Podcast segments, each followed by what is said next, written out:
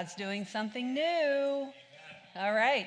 Uh, celebrate. How many times, uh, when's the last time you were in one of those little lines? Who's been in one of those little lines doing this? Yeah, yeah, right? Yeah. last time I remember, Buddy and I won, uh, remember Spirit of America? I don't know if they still have it up on the Potomac. It's like a party ship, and we had just moved to Northern Virginia, and we were still a little conservative. And uh, I'll never forget when we, we said, okay, we'll do it. And we went on that ship and they started doing celebrate. And uh, so uh, somebody, uh, one of the people in the line pulled Buddy up and got him in that line. It was really kind of funny watching that whole thing. And then they said, I think it was a woman, and she set him on her lap, and it was like, what? What?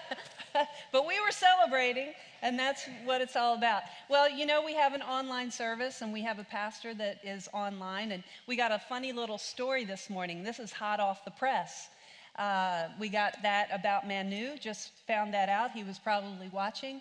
And uh, then this one was uh, there was a DJ on the radio this morning, apparently. Now, this is secondhand news, but Jim, our pastor that was on line, saw this. And uh, there's a DJ on the radio this morning and he said, uh, I went to Salem Fields, and you can just feel the love of Jesus when you walk in those in, into those walls. And i see some of you shaking your head. Yeah the love of jesus is here isn't it? And he said and life points that way too. But salem fields is building a wall and they're going to get life point to pay for it. So what do you say uh, we are going to build a wall out there. I'm getting estimates tomorrow. So uh, we'll just see who will be in charge of asking them for that. I told Jim online that he's in charge of asking and let us know how that works out, okay? well, today is Palm Sunday, and we celebrate today Jesus coming into Jerusalem. And as, as uh, Jason said, Manu told us 500 children, yes, 500 children in India were out in the streets celebrating that Jesus rode into Jerusalem. Is that amazing? Wouldn't you love to see that here in America? I would love to see that. But here's an interesting tidbit that connects our series that we've been in, Rebuild, with Palm Sunday. The wall that we've been talking about that Nehemiah and the people built, the wall that we've been talking about, which happened hundreds of years before the birth of Jesus Christ, also included rebuilding the gates of that wall into Jerusalem. Now, I stood up on the Mount of Olives and I looked down at the eastern gate, the very gate that Jesus rode through. It's actually all closed up with cement and when Jesus comes back, he's going to split that eastern gate. Yeah. And it was it was incredible to stand there and look at that gate. But Nehemiah built that wall and that gate, the very gate that hundreds of years later Jesus rode through and they were celebrating the kingship. They'd been waiting for their king to come. Now they wanted a king to come on a horse with a spear and to kill all of the Romans. But Jesus had something else in mind. And he rode through that gate, and the people sang, Hosanna, Hosanna, Hosanna. And they waved their palms. By the way, did you bring your palms today? Yes, you did. Everybody wave your palms. There you go, see? Now say Hosanna, Hosanna. kind of like that, kind of like that. and that's what they did. And that wall and that gate were used to declare the kingship of Jesus before they even knew who Jesus was when Nehemiah built that wall. They didn't even know who Jesus was, they just knew that a king would eventually come. See, that's how you know God is in something because it's connected throughout the generations. And the story is consistent. And it was from Nehemiah to Jesus to here we are at Salem Fields today, still telling the story, still building a wall, still fighting for our families, and still standing on that wall. And that's how you know God's in it, just like God's hand is here with us today. And, and as we're going to, over the next three years, rebuild a wall. This wall is just symbolic of what's going to happen here. And the people, all of you, we have come together And today is that day that we celebrate what God has, is doing through us. But we're going to lift up and we're going to glorify Jesus more than we ever have because we've seen his hand and we see his hand. And, and it's going to change our families, it's going to change our communities. It's going to change people in Smithfield, Virginia, and people all around the world, like in Africa and in India or anywhere else that God sees fit that Salem Fields will reach. So today we're going to look at a portion of Nehemiah, Nehemiah 12. So who brought your Bibles? Anybody? All right, turn to chapter 12. I remember back in the old days, uh, it was just a given. You brought your Bible and you could actually hear the pages turn. So let me hear some pages turn. Oh, yeah. See? See what I mean? The sounds of the word. And uh, Nehemiah 12, we're going to start in verse 27 so you can find that. And really, if you can't find Nehemiah in the Bible, go to the table of contents. Don't be ashamed to do that. There are times when I have to go. Now, my my 10 year old grandson can tell me all the books of the Old Testament. I can do the new, but I never got the old down. So sometimes I have to go to the, to the table of contents. It's all right for you to do that. So we're going to look at Nehemiah 12. The rebuilding of Jerusalem's wall, think about this. It was done in 52 days. Now, they stayed at it, didn't they?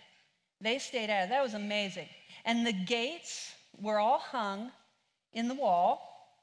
And it was around now Jerusalem, which was a well defended, you remember before the, the wall was down and they were exposed to the enemy?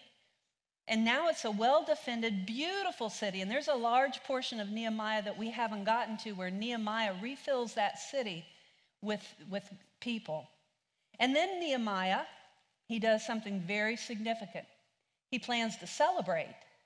I wonder if they played that song. I don't know.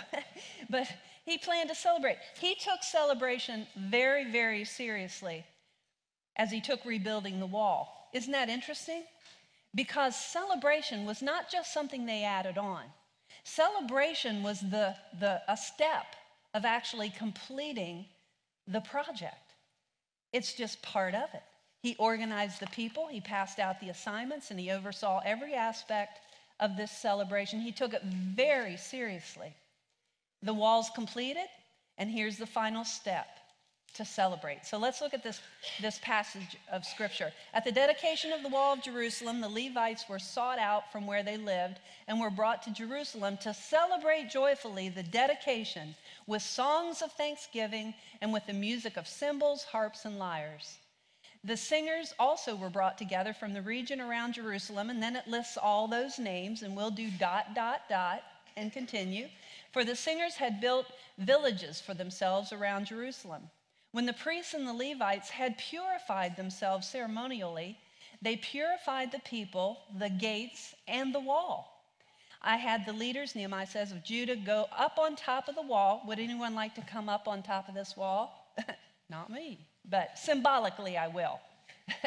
and he said, I also assigned two large choirs to give thanks. You always have music that goes along with a celebration, don't you? There were choirs, there were instrumentalists, and there were singers, and they all gathered together, kind of like we've gathered together here, except they were probably really lively. And uh, as you are, as you are, 11 o'clock is always like pumped. We love that. So thank you. it's a great. Go ahead. See? Man, you guys. So there are three elements that I'm going to talk to you about uh, that are included in celebration from Nehemiah's perspective. First of all, there was great joy. It says in verse 27 the Levites were brought to Jerusalem to celebrate joyfully. Now, one of the main elements of celebration is the expression of joy. Nehemiah's rebuild project involved everybody. It wasn't, they didn't shush the children away, although the children are having their own celebration. Or, or they didn't say to the old people, you guys go sit over there. No, they said, everybody, come on. Everybody, come on. We're going to celebrate. It was the grandparents, the grandchildren, the mothers, the fathers, the teenagers, everyone. Now remember, these people had just come through one of the worst times of their lives. They had been exiled. Now, none of us probably understand what being exiled is all about. They're in slavery, they're being controlled. Discouragement, disappointment has set in to their lives. The worst days of their lives were only a few weeks behind them. Nehemiah had called them to come together, to pull everything that they had, their resources and their time and their talents, and he called them, but they were just coming out some of the worst times of their lives. Their forefathers had made some really poor choices that cost them dearly and had ruined them.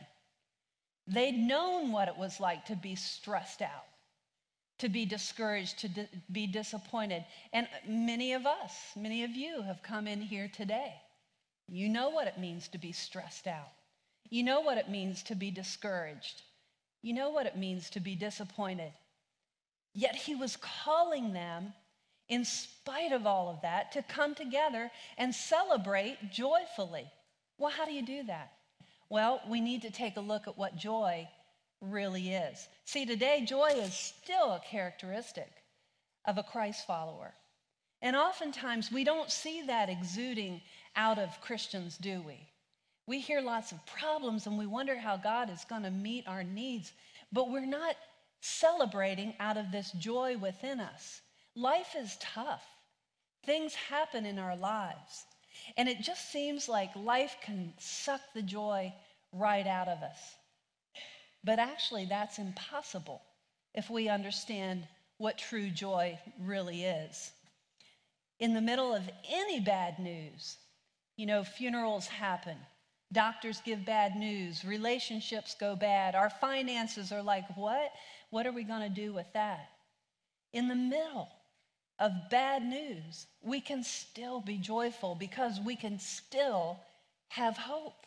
Hope in a God that will take care of every one of our needs as we trust Him. Hope in a God that will bring us together and that we can we can learn and grow and heal among one another. A God that will see us through no matter what, we can still be joyful. See, if we know Jesus, we have hope. You may know someone in your life that ran out of hope and they ran out of life. In reality, a Christ follower never, ever runs out of hope. We have hope within us, and that brings joy no matter what our circumstances are. Joy isn't the same as happiness. Happiness will come and go, and it's based on our circumstances. If things are going really well, that makes me happy. If things are going really bad, that makes me frustrated and sad and upset. Those are outside circumstances determining our happiness. Joy is not that. Outside circumstances have no power over our joy because our joy is within us that has the hope of Jesus Christ, that knows that we're loved and knows that we're accepted, and no one can steal that from us unless we give it to them. That's joy. And they celebrated with joy out of that. They cut through their circumstances. When they came into the presence of the Lord, they said, You know what? I'm not going to let that determine my celebration for God and what He's done in my life. And so they, they celebrated joyfully, and that was intentional. It's not something that we just walk in and it just happens. We have to be intentional about knowing that joy that lives within us and knowing the difference between that our circumstances and happiness. Another aspect of celebration is a pure heart. Is very clear in the scripture. In verse 30, it says, When the priests and the Levites had purified themselves ceremonially, they purified the people, the gates, and the wall because they knew they were dealing with something of God. They knew that they needed to have pure hearts. And in that day, they did rituals. They'd have to wash their hands and they'd have to do all kinds of rituals in order to purify themselves. But a pure heart is necessary in celebration. So you can't truly celebrate God with a de- deceitful heart or celebrate when you know that there are things in your life that just aren't right. And we know when that happens. We know when we're drifting away. We know when we're not right with Him. And we need a pure heart, just as they did then. You know, we don't like to talk about a pure heart because sometimes we think it's, it's just impossible. There's no way. It's impossible. Or we might think, oh, I, if I talk about that, then people think I'm a goody two shoes. And I don't want them to think that. And so we kind of stay away from it and we really don't understand how significant, how important having a pure heart is. The truth is, we need our life cleaned up. We need our heart cleaned up because everything flows out of our heart and our mind. And it needs to be, be cleaned up so that we can find true joy and, and celebration. See, back in those days, the priests and the Levites called people, they had rituals. In the Old Testament, that's how they did. They sacrificed actual literally, and they, and they had um, ceremony, ceremonies where they would purify themselves. And they purified not only themselves, but the walls and the gates and the people because they knew God was part of this. Well, how do we get a pure heart? Well, we live in the New Testament day. We have Jesus. We don't have to do those rituals. We don't have to abide by those traditions. That's just religious. What we have now, we don't have to go to the priest we go to the high priest, Jesus Christ, and we can go directly to him. And so, to have a pure heart, we have to go before him and we have to confess our sins.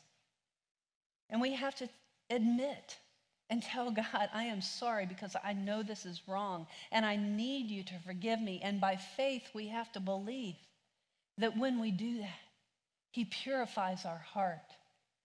He purifies our heart.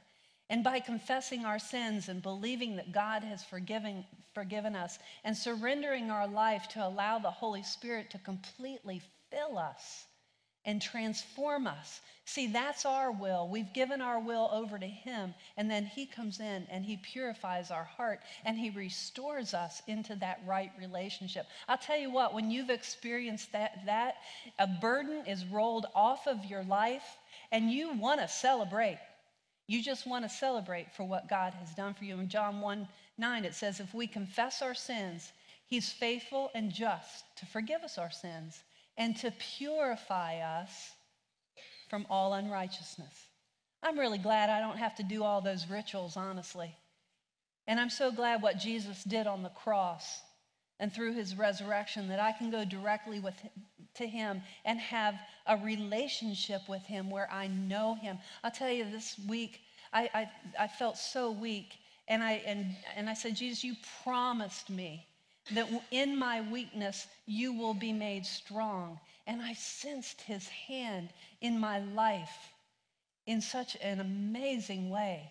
Didn't take away the circumstances. But I got to tell you, that relationship for me, when I feel completely alone, when I feel abandoned, that relationship never ever changes. So when I walk in here and I'm discouraged, my celebration flows out of that joy, out of that pure heart for what He's done in me. And that's available to everyone, to everyone. When that happens, we truly can celebrate. There's a third element of celebration, and that's simply being thankful in verse 31, it said, I had the leaders of Judah go up on top of the wall. I also assigned two large choirs to give thanks. Now, thankfulness is always part of the celebration. The people were so thankful in that day.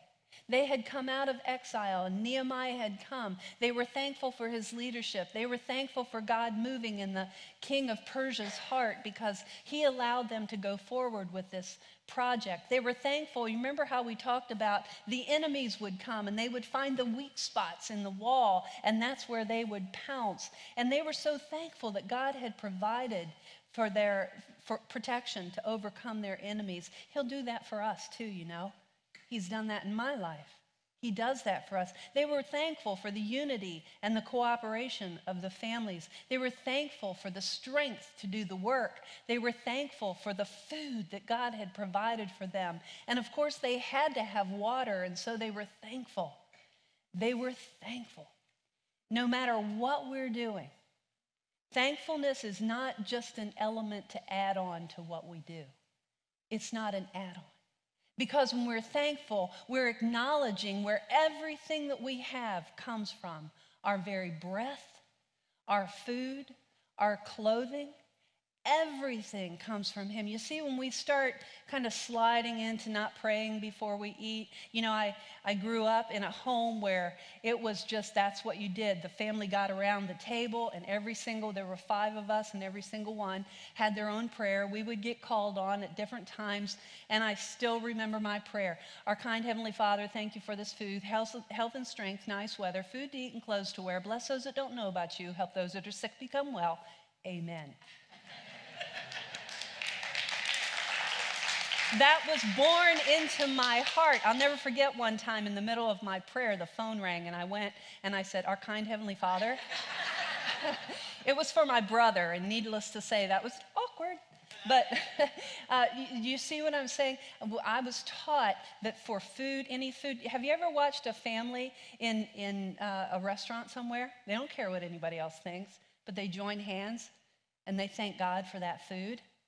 It's just something that's so easy to start slipping away from. And you know what happens when we slip away from that? We're basically saying, I got this on my own. You see, when we thank God, it washes away pride. It washes away uh, that, that kind of thinking that somehow we worked really hard and we got this. We have to continually remember that everything we have, everything, and we have so much, comes from God. And they were thankful. When we stop remembering and thanking God, we begin to think that we're doing it in our own strength, and the pride will build. And before we know it, we cut God out. You see, our ability to make a difference is a direct result of Jesus working in us. And all of our success is in Him, through Him, and for Him. So why wouldn't thankfulness be part of a celebration. It just is. One sign of a maturing Christian is that we give thanks. You know, I yesterday when I had my peach and my cottage cheese, I almost just sat down and ate it because I said it's just a peach and cottage cheese. And then I realized, God, thank you. Thank you for everything. You know, you put your clothes on in the morning. God, thank you. Boy, I'll tell you, that will change your perspective you practice that over time, and it will change your, your perspective. Three elements of celebration joy, a pure heart, and thanksgiving. So, Nehemiah sets the stage for, worship, for, uh, for a celebration.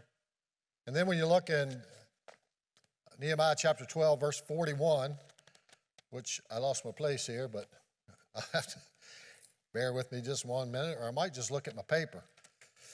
Here we go. Nehemiah chapter 43, or 12, verse 43 says this On that day, they offered great sacrifices, rejoicing because God had given them great joy. The women and the children also rejoiced. The sound of rejoicing in Jerusalem could be heard far away. Now, that was a great celebration. I mean, it must have been an awesome celebration. Uh, uh, what kind of sacrifice, the Bible says, uh, what kind of sacrifice did they offer? The Bible says they offered great sacrifices. Uh, how were they rejoicing? It says they were rejoicing with great joy. They didn't clap their hands, and which is the way we do. I'm not being critical. I'm just saying they uh, they rejoiced with great joy. As a matter of fact, if they would have had neighbors uh, let's just say they had the party here, uh, the celebration here. Uh, the people in Nile River would have called the police because they just said, man, well, something's going on over there that's going, they're gone uh, uh, just a little bit of crazy. That's how loud they must have been celebrating. That sounds like a God given, spirit led celebration to me. I would say that the, the greatness of their celebration was matched by the greatness of the work of God that He had accomplished through them. I mean, they were so excited because God had used them and, and that they celebrated because of the greatness of God and the greatness of what God had accomplished through them. Now, for, for believers today, you know, uh, I have people say to me all the time, well, boy, that was, a, that was an Old Testament kind of thing. Well, that's just the story continues right on into the New Testament. If you go to the book of Hebrews, it spells out for us today uh, what a great celebration looks like. It says, through Jesus, who died for our sins, I might add. Therefore, let us continually offer to God a sacrifice of praise, a great sacrifice of praise, the fruit of lips that confess Jesus' name. And do not forget to do good and to share with others, for with such sacrifices, God is pleased. God is pleased today when you and I continually offer to God our sacrifice of praise. Not just singing a couple songs, but a, a sacrifice of praise, the fruit of lips that confess his name and they share with others. The Bible says that when we celebrate like that, praise and sharing is our way of expressing thanksgiving and joy and celebrating, praising God for what he has done and sharing with generous support to help the others, other people around us. Now, last week, if you were here, and over the last five weeks, we were leading up to um, our rebuild offering, and, and over the next three years. And that rebuild offering will help you, will help people right here, families right here in our church to build a wall of protection around our families. And, not only that, but it, it's going to go to help other families in our community that are struggling and they have weak spots in their life. They have those low places where the enemy is coming in, and, and portion of that money will go there and uh, to Smithville, Virginia, and around the world. A portion of it will go to the celebration they just had in India this morning. I got some pictures of it, and I thought you might like to see that. This is the children right here. They're marching for um, Palm Sunday.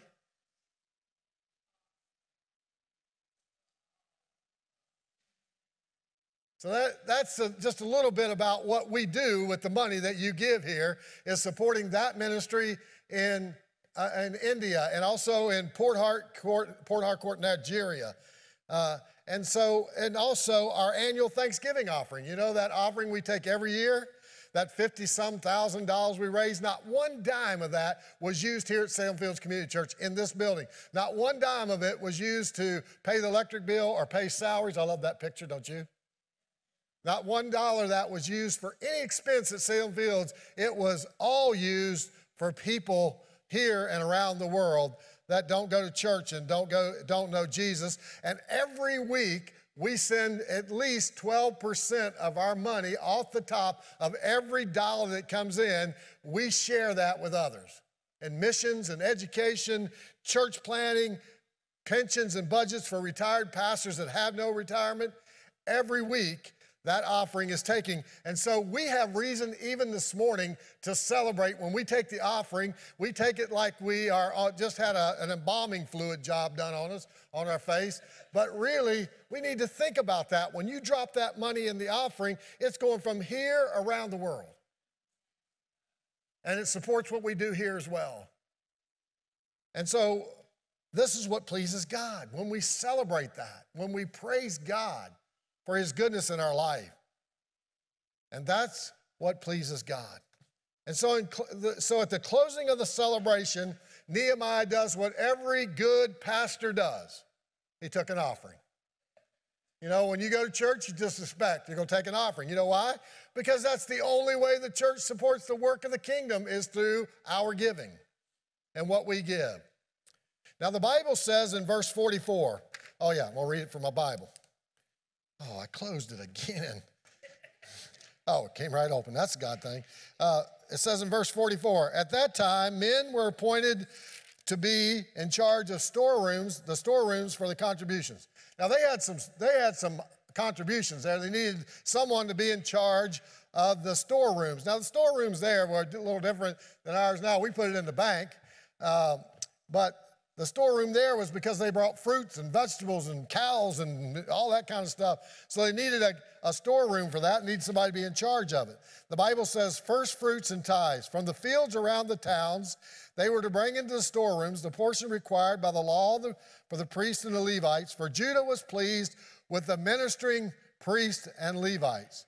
They performed the service of their God in the service of purification as did also the musicians and gatekeepers according to the commands of David and the son of Solomon. For long ago, in the days of David, there had been directors for the musicians and for the songs of praise. This is their staff. They had a director for um, music, musicians and songs of praise and thanksgiving to God. So in the days of Zerubbabel and of Nehemiah, all of Israel contributed daily portions for the musicians and the gatekeepers.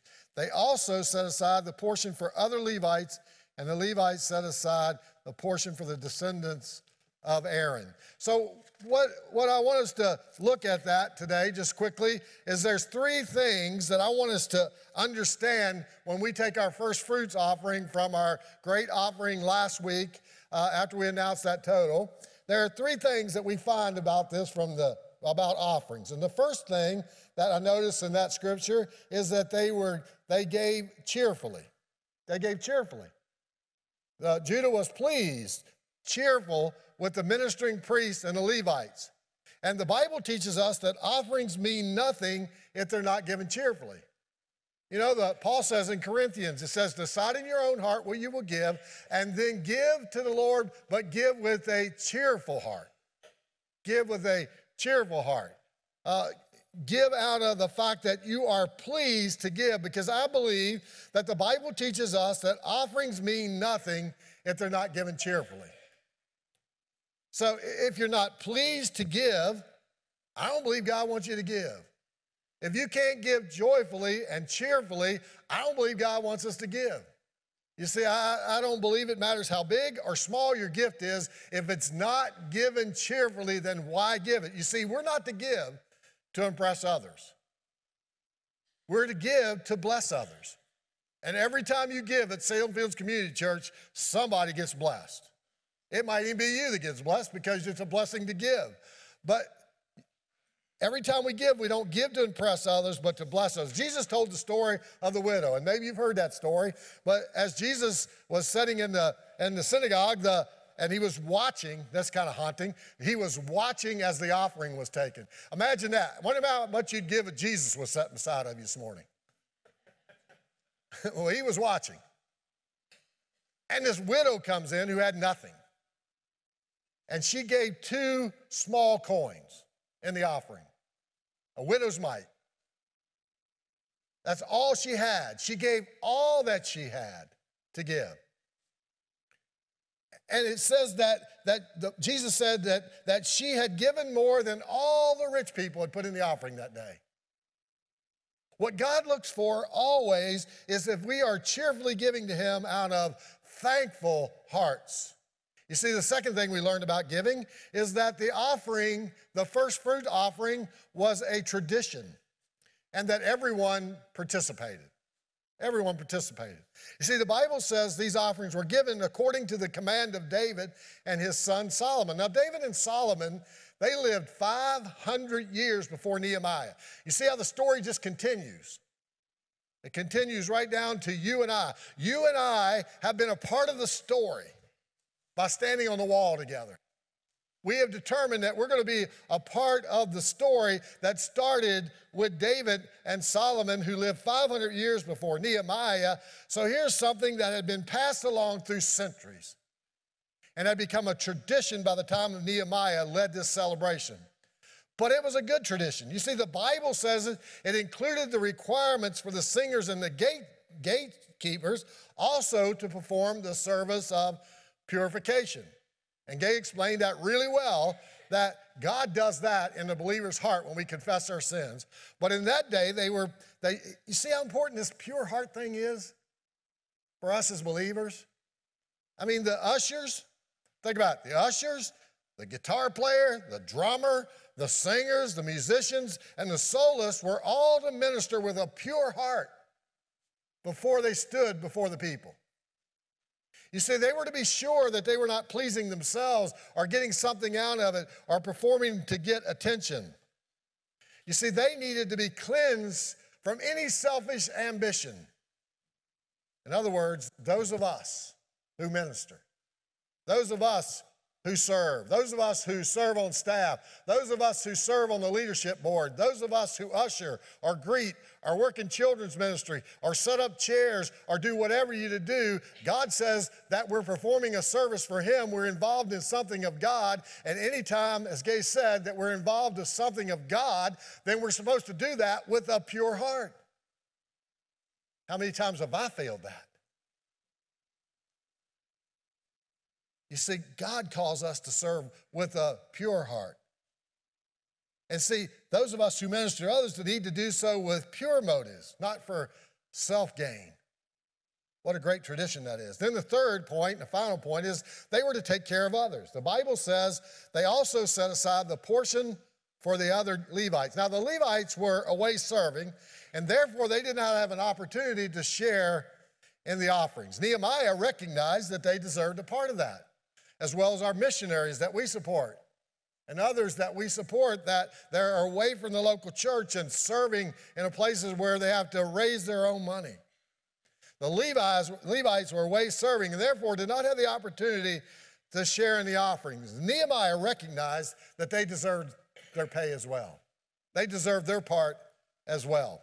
Uh, so, uh, so he was careful to take care of others.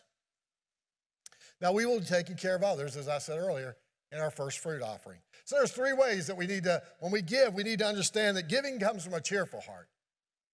In a moment, we'll take an offering. And, and if you're a guest today, this is just, you came at a lucky day because we are in the last day of our rebuild.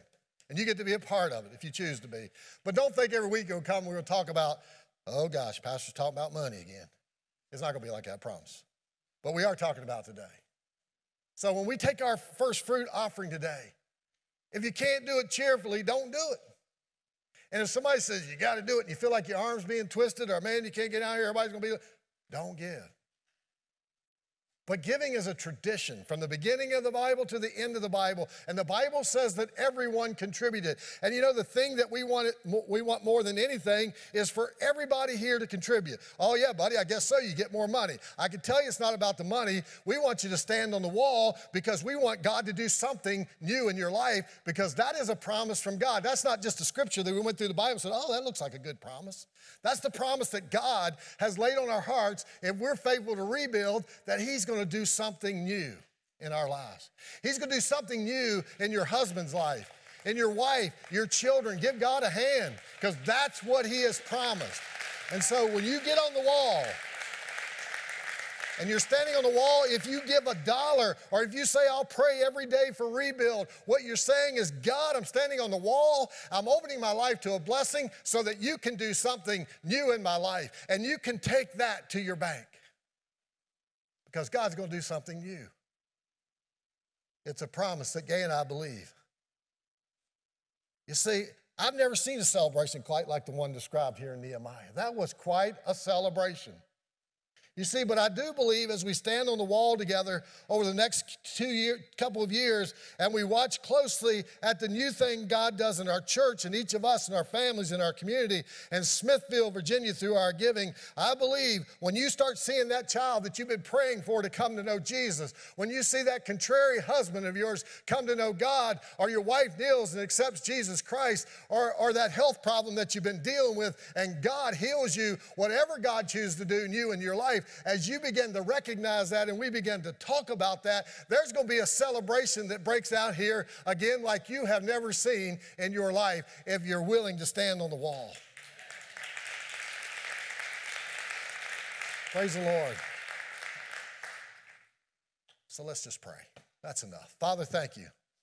Thank you, Lord, for this time that we had together this morning.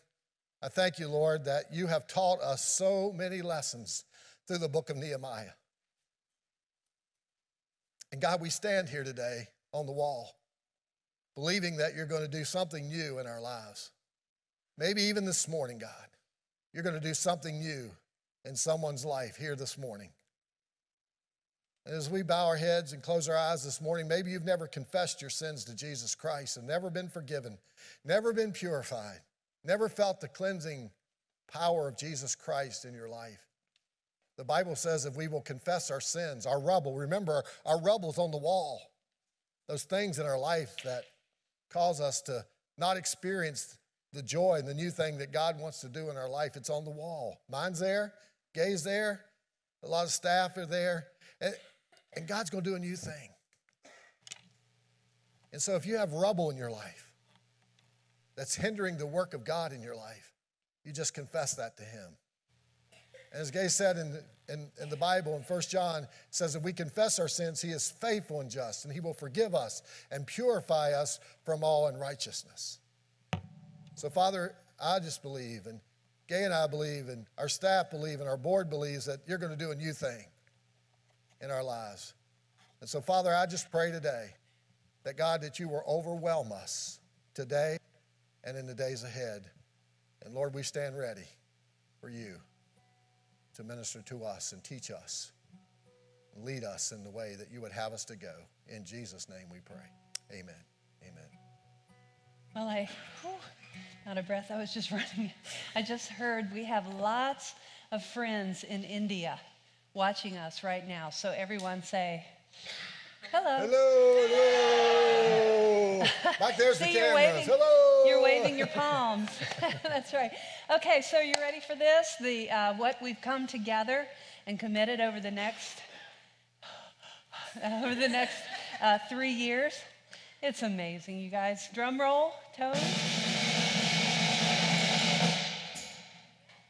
968,858. And it's a surprise to us because every service it's been updated. Uh, last We night, I- started with 920 this morning, or last night. 922, yeah, 920 last night, and it's already gone up that much just since. So we're we're getting close to that uh, seven figures, aren't we? Yeah, so somebody go ahead and write a check for 32,000 and Yeah, that's right. We'll just put it over the edge. All right, thank you guys so much. It's really amazing. We're we're doing this together, and it's amazing what God's doing. Amen. So we're going to take our first fruit offering now. If you have a card that you'd like to drop in, say, you know what, I want to, I want to give a dollar. I want to pray. I want to be on the wall because I want to be a part of what God's going to do. Or if you want to give the rest of that money or whatever, you bring your card up and put it in, and we'll tell you next week how much that all has accumulated to. But the important thing is, whatever you do today, do with a cheerful heart and just expect God to do something new in your life. So as this song is sung, so you got plenty of time. You can do Pushpay, you can do out the cards, you can however you want to give a check, however. Uh, but if you gave, if you gave Pushpay or any other way, and you're not coming up here necessarily, we still want you to come up, okay? We still want you to walk up here, and we want you to walk up as families, okay? And, and if you don't have a family, adopt one. Just walk up with somebody. But just come up together, and Kelly and Jason are going to be here, and they're just going to give you a little cheesy magnet uh, to put on your refrigerator to pray uh, for um, rebuild as you think about and remind you what God, and look for a new thing because that scripture's on there. So Here we go. here we go. Okay.